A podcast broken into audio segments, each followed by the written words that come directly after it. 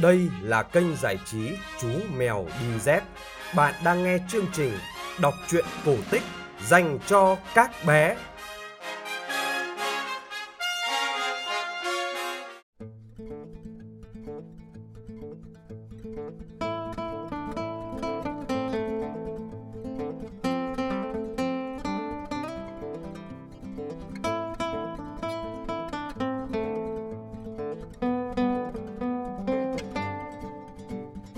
Bạn nhỏ thân mến, các bạn đang nghe chương trình kể chuyện cổ tích phát vào 9 giờ tối hàng ngày trên kênh giải trí Chú Mèo Đi Dép. Tối nay, chúng ta sẽ cùng nghe câu chuyện Chàng Mụn Cơm. Đây là một câu chuyện cổ tích của dân tộc Thái. Chúng ta cùng nghe nhé.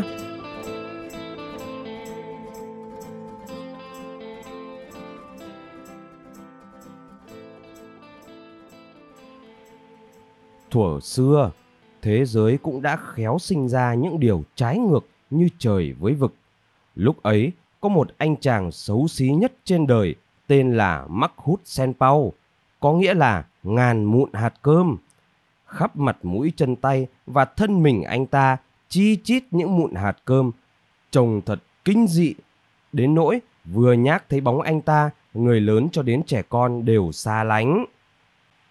Trong thời gian đó, có một cô gái đẹp tuyệt trần, làm náo nức tâm hồn của các chàng trai trong xứ. Ngàn vạn người muốn đến ra mắt cô gái và ao ước được kết duyên.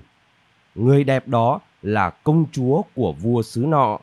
Nhà vua chỉ có một mình cô gái, nên việc làm rể vua còn có vinh hạnh là sẽ được nối ngôi khi nhà vua qua đời. Chính vì vậy mà cuộc kén chọn càng thêm long trọng. Cô gái con vua mới 16 tuổi nên cũng chưa vội trong chuyện tình yêu. Sống trên lầu cao, trong lâu đài lộng lẫy, nhưng cô gái thích đi du ngoạn, thăm ngắm cảnh thiên nhiên. Cô thường cùng kẻ hầu đặt chân đến những ngọn suối ở những khu rừng đẹp. Một hôm, công chúa cùng đoàn tùy tùng sau khi dạo chơi liền nảy ra ý định tắm suối. Công chúa đi đến một khúc suối đầu nguồn, nước trong như gương, phía bên trên có một cây sung già. Đó là nơi chàng ngàn mụn hạt cơm hay nghỉ chân lúc vào rừng săn thú hoặc khi đi bẫy chim. Không ngờ lúc đó anh chàng hạt cơm đang hái những quả sung chín mọng để ăn cho khỏi khát. Cây sung già quả nhiều vô kể, thỉnh thoảng chàng hái được những quả to chín mọng. Anh đem kỳ vào đám hạt mụn cơm trên người, những mong sao cho sạch bớt mụn đi. Sau mỗi lần làm như thế, anh thả chúng cùng những quả dụng khác trôi theo dòng suối về xuôi. Hàng trăm quả sung chín trôi giạt vào khúc suối có công chúa và các cô gái khác đang tắm. Các cô gái thi nhau nhặt sung, họ chọn những quả ngon nhất dâng công chúa. Công chúa cầm quả sung chín trong tay, mùi thơm phưng phức, rất lấy làm ngạc nhiên. Nàng nếm thử một quả, rồi hai quả, rồi ba quả, rồi thêm một đống quả. Nàng thấy ngon lạ, dường như nàng chưa bao giờ nếm được thứ quả lạ trong rừng như thế.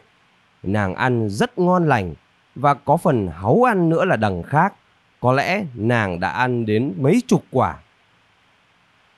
Từ sau khi ăn quả sung chín trong rừng, công chúa thấy trong người khang khác. Thoạt đầu nàng thấy nôn nao, về sau thấy phấn chấn hẳn lên, tính tình cũng thay đổi, lúc thì vui vẻ, lúc thì trầm tư mơ mộng, lúc thì như cô gái ủy mị, giạt rào yêu thương. Vài tháng sau, công chúa thấy bụng mình hơi nặng nặng, rồi to dần, da rẻ hồng hào hơn trước. Nàng đã mang thai 4 tháng. Nhà vua lấy làm phiền lòng, ra lệnh cấm cung. Nhưng tin công chúa chửa hoang vẫn lọt ra ngoài dân chúng. Đến 9 tháng 10 ngày, công chúa sinh được một đứa con trai rất xinh đẹp. Đứa trẻ lớn nhanh và rất ngoan. Điều đó an ủi công chúa một phần. Khi đứa bé bò thạo và đang tập đứng vịn đi, thì nhà vua loan báo việc kén rể. Nhà vua cho mời tất cả trai tráng trong khắp xứ bản mường đến tham dự, không kể sang hèn giàu nghèo. Nhưng khi đến dự lễ kén chọn, mỗi người phải mang theo một thứ đồ chơi trẻ con mà mình cho là đẹp nhất, có giá trị nhất. Nhà vua sẽ cho phép công chúa cùng đứa con của mình ra mắt đám người đến dự lễ. Nếu đứa trẻ thích đồ chơi của người nào thì người đó được nhận đứa bé là con của mình và tất nhiên công chúa sẽ là vợ của người đó. Lệnh ban ra, hàng nghìn người đủ thứ bậc khác nhau trong nước nô nức kéo nhau đến cung vua. Trong tay mỗi người cầm sẵn một thứ đồ chơi mà họ cho là đứa bé có thể thích. Do sự rủ dê của bạn bè, chàng ngàn muộn hạt cơm cũng tham dự. Nghèo, không có gì mang theo làm đồ chơi, chàng bèn ngắt đại một quả cà dại chín vàng, cầm tay để làm đồ chơi dự cuộc. Cuộc kén rể bắt đầu trong sân rộng của hoàng cung được trải thảm đỏ, đủ các hình công phượng. Xung quanh sân là hàng ngàn chiếc ghế dành cho những người dự thi ngồi. Sau hồi chuông rung lên, tấm màn nhung the che cửa phòng đại sảnh của hoàng cung mở ra. Người ta thấy vua, hoàng hậu cùng các quan giám khảo xét người thắng cuộc đã ngồi sẵn một hàng. Người ta thấy công chúa trong bộ váy áo đại lễ, áo cưới của bậc công chúa đang bế con ngồi ở chiếc ghế thép vàng trước mặt hoàng hậu.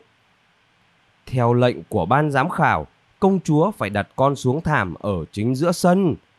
Đứa bé ngơ ngác nhìn xung quanh. Những người tham dự cuộc thi đua nhau đưa ra những đồ chơi để dụ đứa trẻ về phía mình. Đứa bé sau một lúc ngỡ ngàng bỗng mạnh dạn hẳn lên. Nó bò một vòng quanh sân, vừa bò nó vừa ngắm nhìn những đồ chơi quý lạ mắt. Cả đám người lúc thì ồn ào, lúc thì như nín lặng lại, hồi hộp xem ai trong số các chàng trai thắng cuộc. Cuối cùng, đứa bé bò thẳng đến chỗ chàng mụn cơm ngồi. Mọi người nhìn rất rõ vì chỗ anh ngồi hầu như không có ai cả. Họ sợ lây cái bệnh gớm ghiếc. Khi đứa bé đến gần, anh chàng vân vê cuống cà, làm cho cuống cà dại cứ xoay tròn, xoay tít hướng về phía đứa bé. Bỗng dưng thằng bé tươi cười lạ thường, nó bò nhanh về phía quả cà đang xoay tít. Nó đã bò tới nơi và giơ tay tóm lấy quả cà. Nó lật qua lật lại trong lòng bàn tay, rồi vịn vào đầu gối chàng mụn cơm, đòi chàng bế. Chàng mụn cơm đặt nó lên hai đầu gối của mình. Thằng bé cầm cuống quả cà dơ lên và quay về phía nhà vua và ban giám khảo ngồi cười lên khanh khách. Tiếp đến, nó dục chàng mụn cơm bế nó về phía mẹ nó. Chàng mụn cơm rụt rè bước đi theo hướng tay nó chỉ. Trưởng ban giám khảo đứng lên và buộc lòng tuyên bố chàng mụn cơm thắng cuộc trước sự ngơ ngác của mọi người. Khi nghe xong lời tuyên bố, công chúa ôm mặt khóc. Nàng khóc cho số phận của mình trả ra gì vua và hoàng hậu mặt mày ủ rũ, nhưng còn biết làm sao được khi lệnh đã ban bố. Nhà vua thầm trách ông trời đã xui cho cái đẹp nhất gặp cái xấu nhất. Hoàng hậu thương xót con gái, bà cho sắm sửa mọi thứ để đôi vợ chồng trẻ không đến nỗi thiếu thốn lắm.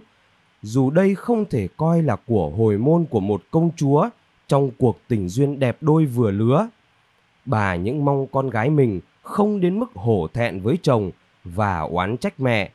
Cốt sao sống đủ tạm một thời gian, đợi đến mùa thu hoạch. Công chúa từ giã mọi người rồi bế con theo chàng mụn cơm ra đi. Chàng ngàn mụn hạt cơm dẫn vợ con đến một khu rừng rộng lớn, nơi chưa hề có dấu chân người. Nàng công chúa cũng bằng lòng vậy để tránh sự soi mói của người đời.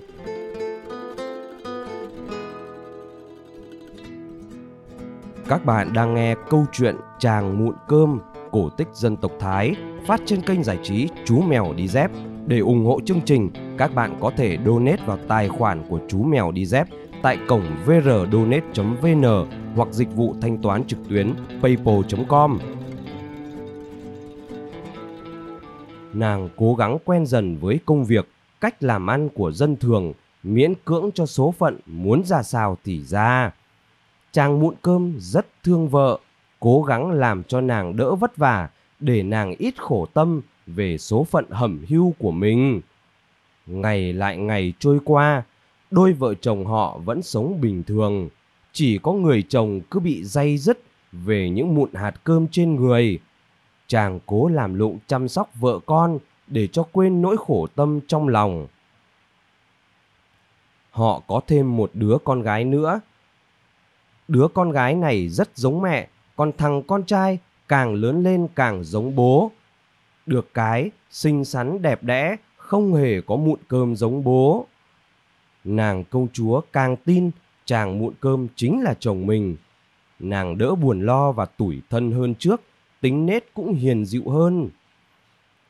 Người chồng phát thêm nương nữa để có nhiều thức ăn cho người và lợn. Bãi ngô to đã lên chừng gang tay, xanh mượt mà. Ai ngờ, một lần đi thăm nương, chàng hoảng hốt vì tất cả vạt ngô to đã bị nhổ bật gốc, đang chết héo. Chàng rủa thầm kẻ phá hoại.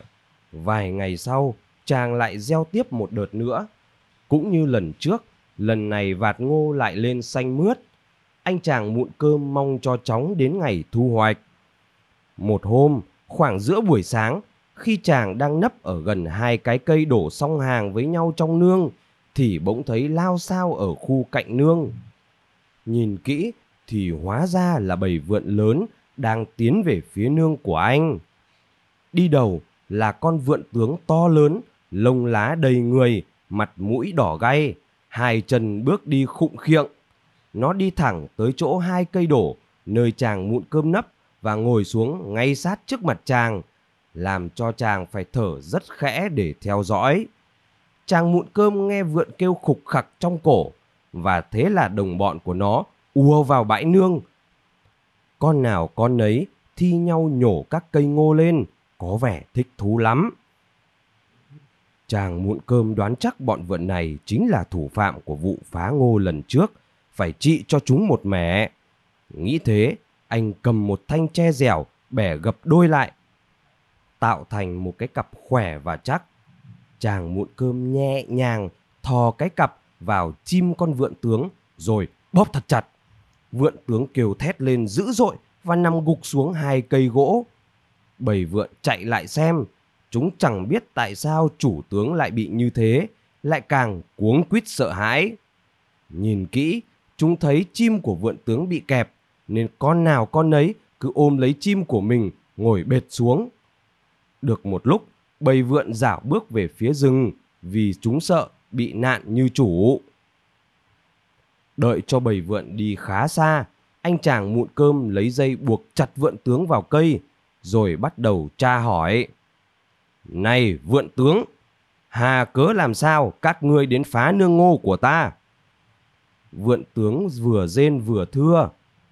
Thưa ông, chúng tôi đâu dám phá ngô của ông. Chúng tôi thấy ông thường hay ra ruộng ngô cúi xuống nhổ cây rồi vứt ra xa. Chúng tôi bắt trước làm thử cho vui thôi. Xin ông tha tội chết cho ạ. Sự ngốc nghếch của chúng bay đã làm hại ta. Ta nhổ cỏ ném đi, chứ có phải là nhổ ngô đâu. Ta đang mong có những bắp ngô đẫy hạt căng tròn. Thôi thế là công sức bấy lâu chăm sóc của ta đã đi tiêu cả rồi. Vượn thấy người vừa căm tức vừa buồn, bèn lên tiếng. Do chúng tôi ngốc nghếch nên đã làm hại người, chúng tôi sẽ đền bù cho người, mong người tha tội chết cho tôi. Loài vượn các ngươi có gì đáng giá mà đền với bù? Chúng tôi sẽ đền ông các của quý mà chúng tôi bắt trước người nhặt được ở trong rừng. Ta thèm vào, lại mấy hòn đá quậy chúng bay nhặt được ở ven suối chứ gì. Thế thì chúng tôi sẽ đền ông các hoa quả mà chúng tôi hái được khắp núi rừng. Chúng tôi có cả một kho cơ. Ta thèm vào, lại mấy thứ quả dại của chúng bay ấy gì. Thế thì chúng tôi sẽ cho bầy vượn đến làm nương giúp ông. Thôi, chả bỏ công giúp. Các người sẽ xéo nát nương ngô của ta thôi. Vượn tướng còn đưa ra nhiều điều để chuộc lỗi, nhưng sự mặc cả giữa chàng muộn cơm và vượn tướng vẫn chưa ngã ngũ. Cuối cùng, vượn tướng bèn nói. Thế thì chỉ còn một vật quý cuối cùng chúng tôi lấy được của nhà vua xứ xa ngoài biển. Đó là một chiếc chiêng đồng có chín núm. Khi gõ, mỗi núm sẽ cho một điều ước muốn. Thế hả? Thế cái chiêng đó cho ước điều gì? Vượn vui mừng trả lời. Gõ núm thứ nhất sẽ được vợ đẹp. Vợ đẹp ta đã có rồi, chẳng cần. Gõ núm thứ hai sẽ được những người hầu hạ. Ta cũng chẳng cần, vợ con ta còn chẳng nuôi nổi nữa là. Gõ núm thứ ba có binh hùng tướng mạnh. Khổ quá, lấy đâu ra cơm gạo để mà nuôi binh hùng tướng mạnh. Gõ núm thứ tư được nhiều voi ngựa. Voi ngựa cũng chẳng ích gì. Gõ núm thứ năm được thóc lúa thịt cá đầy nhà đầy kho. Nhiều như thế thì làm sao mà ăn hết được rồi lại hỏng đi, phí của rơi. Gõ núm thứ sáu, lụa là bạc vàng, tha hồ tiêu dùng. Ta cũng chẳng thích dùng những thứ đấy. Gõ núm thứ bảy, được nhiều nước chư hầu. Ta cũng không có tham vọng làm chủ các nước cơ mà. Gõ núm thứ tám sẽ thắng mọi kẻ thù. Ta lại cũng chẳng thích đánh ai. Gõ núm thứ chín ước gì được nấy. Hả? Ta ước dụng các mụn cơm trên người có được không? Được, được mà. Thế vậy cái chiêng ấy hiện giờ ở đâu? Tôi để ở trong hang. Thế thì bảo quân mày lấy về đây. Nếu quả đúng như vậy thì ta tha tội chết cho. Nếu không đúng thì ta sẽ trừng trị nhà ngươi. Cuộc đối thoại vừa xong, vượn tướng hú lên một tiếng thật dài. Lát sau, đã thấy bầy vượn mang tới một cái chiêng chín núm thật. Chàng ngàn mụn hạt cơm chộp lấy và hỏi vượn tướng, núm thứ chín ở đâu? Xin thưa đây, vượn tướng vừa nói vừa chỉ cho người. Ta muốn tất cả mụn cơm trên người ta bay đi hết để ta trở thành chàng trai đẹp nhất trần gian để sánh với nàng công chúa bấy lâu nay mang niềm thất vọng.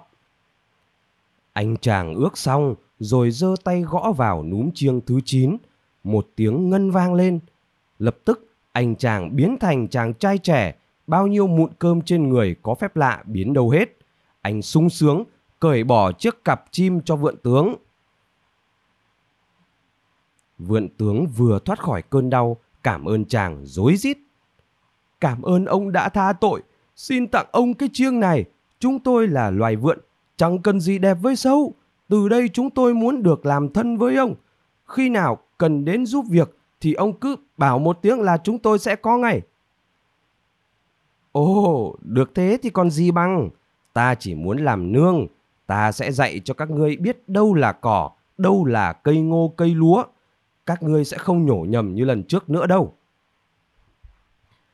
Chàng muộn cơm sau khi thử đi thử lại vài lần cho chắc chắn, lúc thì biến thành chàng có hạt cơm khắp người, lúc trở thành chàng trai tuấn tú xinh đẹp. Chàng chia tay với lũ vượn về nhà trong vai chàng trai đẹp nhất trần gian. Lại nói chuyện, khi chàng mụn cơm trở về nhà thì vợ con không nhận ra được chàng nữa. Hai đứa trẻ nèm nép vào mẹ. Nàng công chúa giật mình, lo có sự chẳng lành. Nàng cố bình tĩnh lại hỏi khách chẳng hay ông ở đâu tới, có việc gì cần đến chúng tôi nơi xa vắng này. Ôi nàng, nàng không nhận ra ta nữa sao? Ta là chàng mụn cơm đây mà. Không tin, nàng hãy nhìn kỹ ta và con trai xem. Công chúa nhìn con trai và người đàn ông thì quả đúng là hai người giống nhau thật. Nhưng vẫn nửa tin nửa ngờ, mặc dù trong lòng nàng muốn chồng mình không còn mang trên người những nốt mụn cơm nữa. Đúng là ta đây mà. Từ nay, nàng sẽ không phải buồn vì thân hình kỳ dị gớm ghiếc của ta nữa. Không tin, nàng hãy xem đây. Nói rồi, chàng trai gõ vào chiếc chiêng và miệng lẩm nhẩm. Tức thì, chàng lại biến thành một người có mụn cơm khắp người. Chàng lại gõ vào núm chiêng lẩm nhẩm. Lạ thay, những mụn hạt cơm trên người biến đâu mất. Cả ba mẹ con nàng công chúa không còn nghi ngờ gì nữa, đều lao vào ôm chầm lấy chàng mụn cơm. Khó mà nói được nỗi vui mừng sung sướng của ba mẹ con nàng công chúa. Từ đấy, trời đất lại xếp cho hai cái đẹp nhất trần gian ở bên nhau. Đến lúc này, họ thấy không cần phải sống xa lánh mọi người nữa. Họ ao ước được sống trong xã hội đông đúc của con người.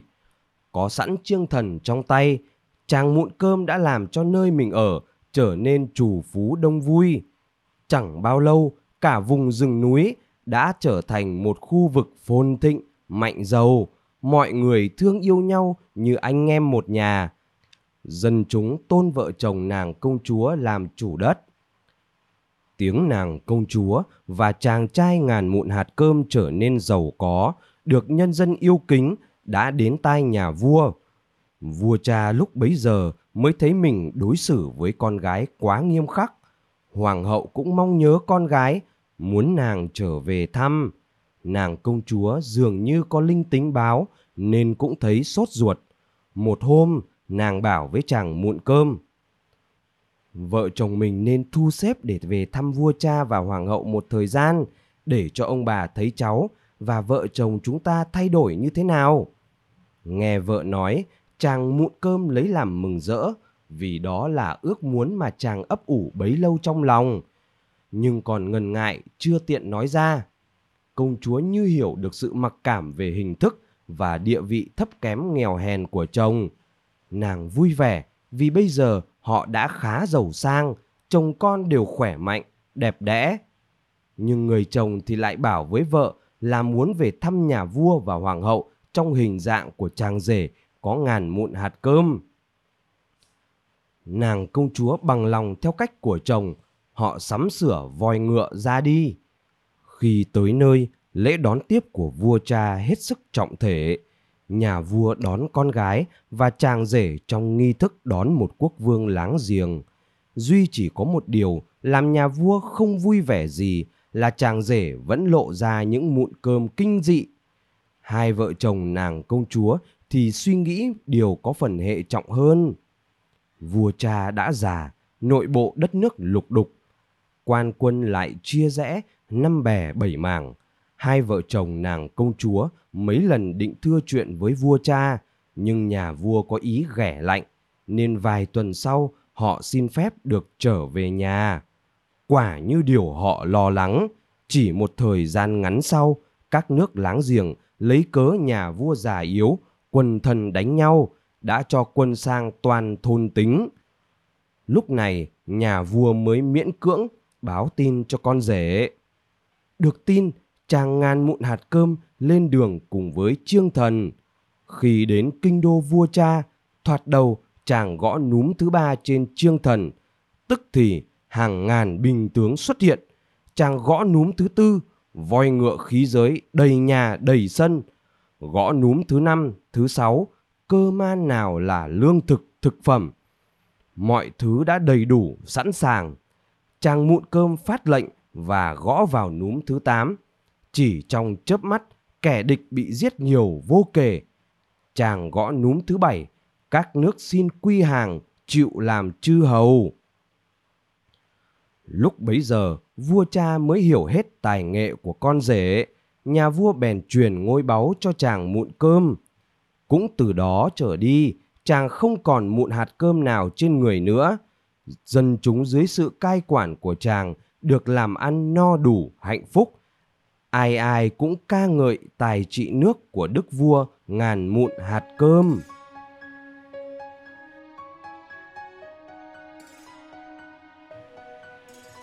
Các bạn vừa nghe xong câu chuyện Chàng Mụn Cơm, cổ tích dân tộc Thái. Chuyện được phát trên kênh giải trí Chú Mèo Đi Dép. Kênh giải trí Chú Mèo Đi Dép đã có mặt trên Apple Podcast, Spotify và Google Podcast. Bố mẹ nhớ like và chia sẻ cho mọi người cùng biết để kênh Chú Mèo mau lớn nhé. Nếu thấy câu chuyện thú vị, quý vị phụ huynh hãy ủng hộ vào tài khoản của Chú Mèo Đi Dép tại cổng vrdonate.vn hoặc dịch vụ thanh toán trực tuyến paypal.com. Chúng ta sẽ gặp lại nhau trong chương trình kể chuyện vào 9 giờ tối mai. Còn bây giờ, xin chào và chúc bé ngủ ngon.